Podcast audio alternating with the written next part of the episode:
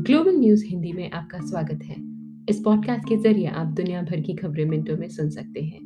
तो आइए सुनते हैं आज के कुछ मुख्य समाचार। शुरुआत करते हैं भारत से।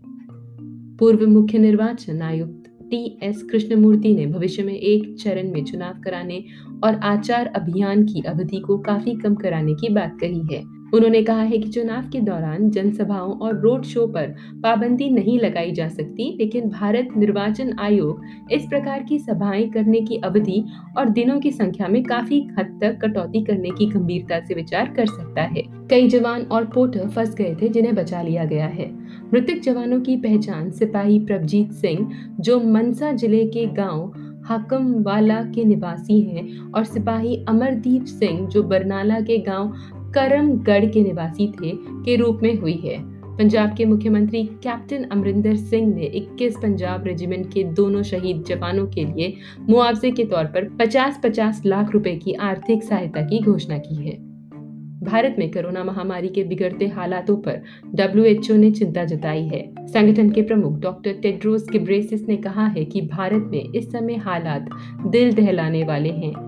बीते कुछ दिनों में वहाँ कोरोना के मरीज़ तेज़ी से बढ़ रहे हैं। डब्ल्यू एच ओ हर तरह से मदद करने की कोशिश कर रहा है। यूनाइटेड नेशन की हेल्थ एजेंसी भारत को ऑक्सीजन कंसंट्रेटर और अस्पतालों के लिए ज़रूरी सामान की सप्लाई कर रही है।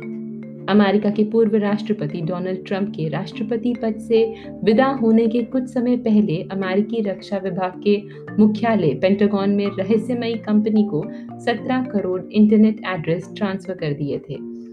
ये दुनिया के कुल इंटरनेट एड्रेस की चार फ़ीसदी है। इसकी कीमत लगभग तीस हज़ार करोड़ बताई गई है। जिस कंपनी को यह डेटा दिया गया है, दस्तावेज़ में उसका नाम ग्लोबल रिसोर्स सिस्टम एलएलसी दर्ज है। फ्लोरिडा स्टेट के रिकॉर्ड के अनुसार पहली बार कंपनी अक्टूबर 2020 में दर्ज की गई थी। पेंटागन ने कहा है कि यह आईपी एड्रेस के अनधिकृत उपयोग रोकने और उसके आंकलन के प्रचार का पायलट प्रोजेक्ट था।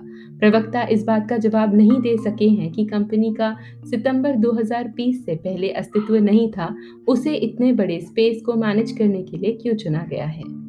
और आखिर में चीन के सबसे व्यस्त रहने वाले एक बंदरगाह में मंगलवार को बड़ा हादसा हो गया। यहाँ समुद्र में जहाज़ और तेल टैंकर की टक्कर हो गई, जिसके बाद पानी में तेल बहने लगा। इस बात की जानकारी सरकार और जहाज़ ट्रैकिंग कंपनी ने दी है।